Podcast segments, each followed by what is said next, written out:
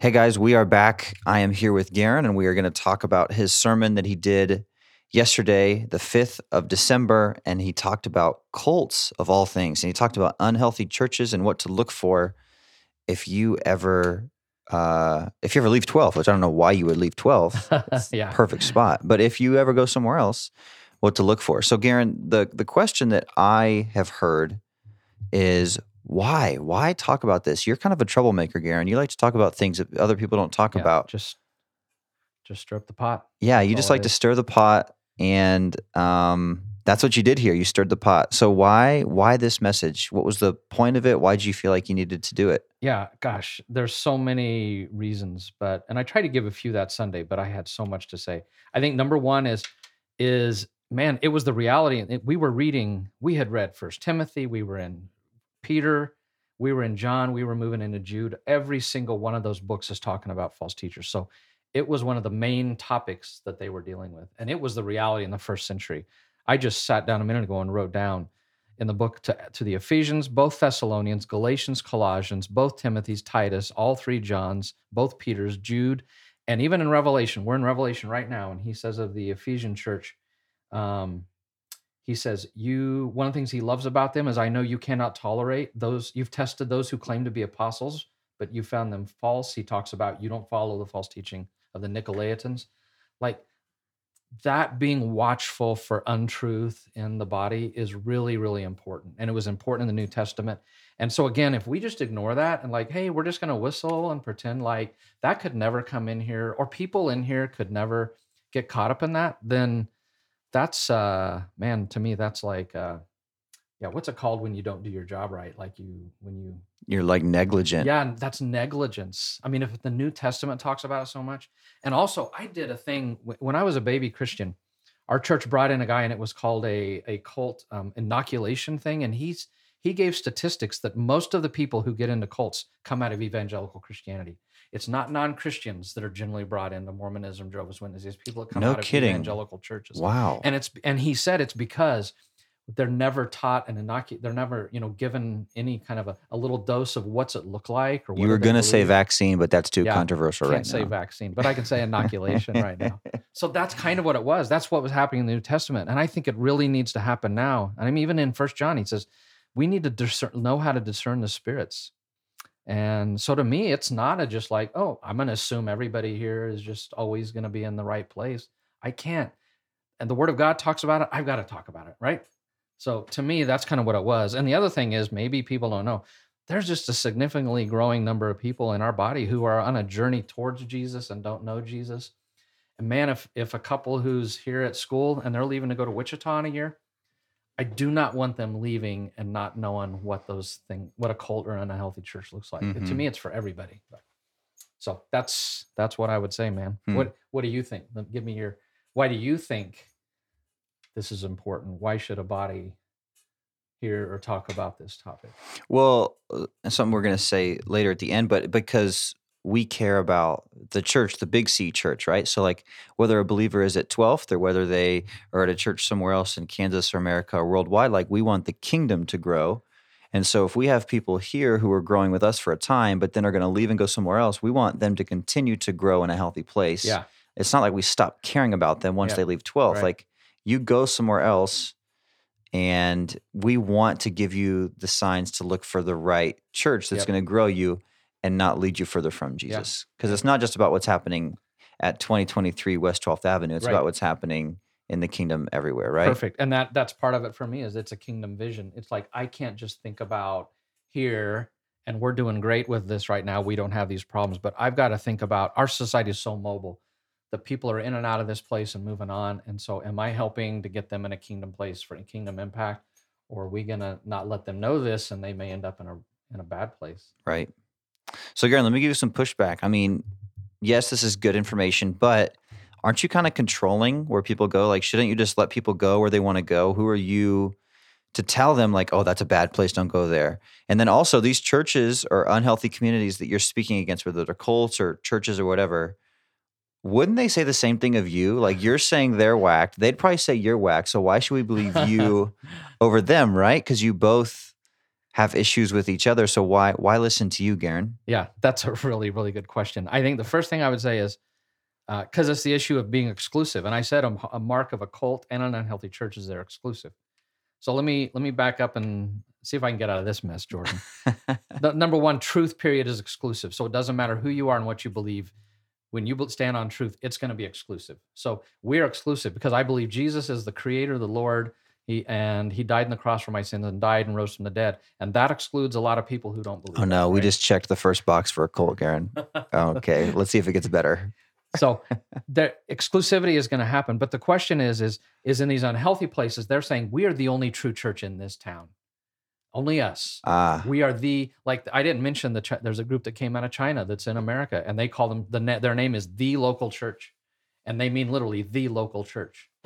We have people in this church who came out of a church um, in another city, and they believe they were the only true church in that whole city. Nobody else was a believer who wasn't in that church. So that's exclusive in a different way than saying what I'm. Our exclusivity is this: is orthodoxy and orthopraxy, especially orthodoxy that whatever the church has believed historically in all places and all times you know the bible's a word of god god is the creator there's one god who's creator who exists in a triunity of father son and spirit that jesus is the creator who died for my sin i'm, I'm saved only through him and he will come again that's a pretty big there is exclusivity to that there's lots of churches big- who can fit into that. yeah, there's a lot of churches Right. that fit into that and that have orthopraxy that are healthy in their practice. We've got a number of them in Emporia. yeah. I could point you to multiple churches in Emporia that fit that under that umbrella. So that's a big umbrella. So if somebody came to you tomorrow and said, "Hey, Garen, um, we are going to leave 12. We're going to go to another, church in Emporia," that you're not saying to them, you know, no, we're the only place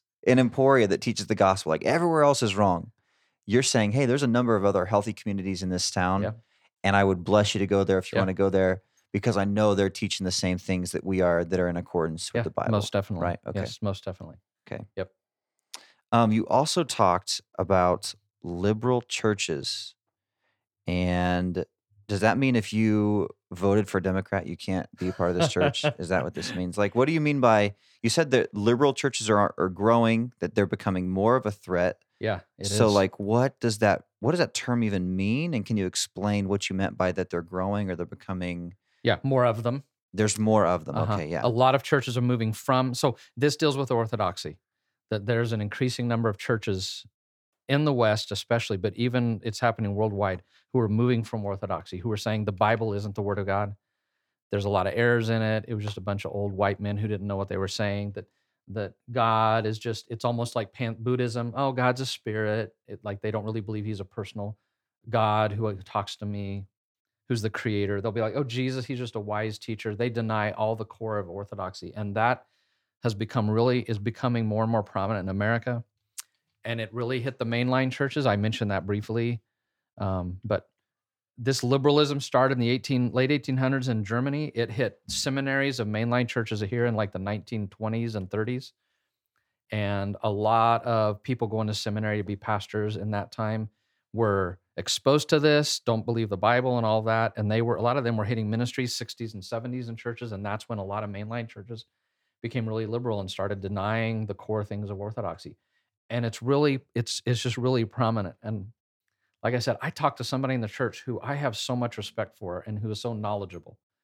And he, he's like, I didn't even know that. And I'm like, wow, we people need to know that. So it even made the importance of what I did that day even more important. Like, do people know that when you go to a town, like, like, I mean, I know people know, but I want when they go to a town that they know what they know how to look for orthodoxy and orthopraxy in finding a good church because we want them in a healthy church, making Mhm. kingdom impact.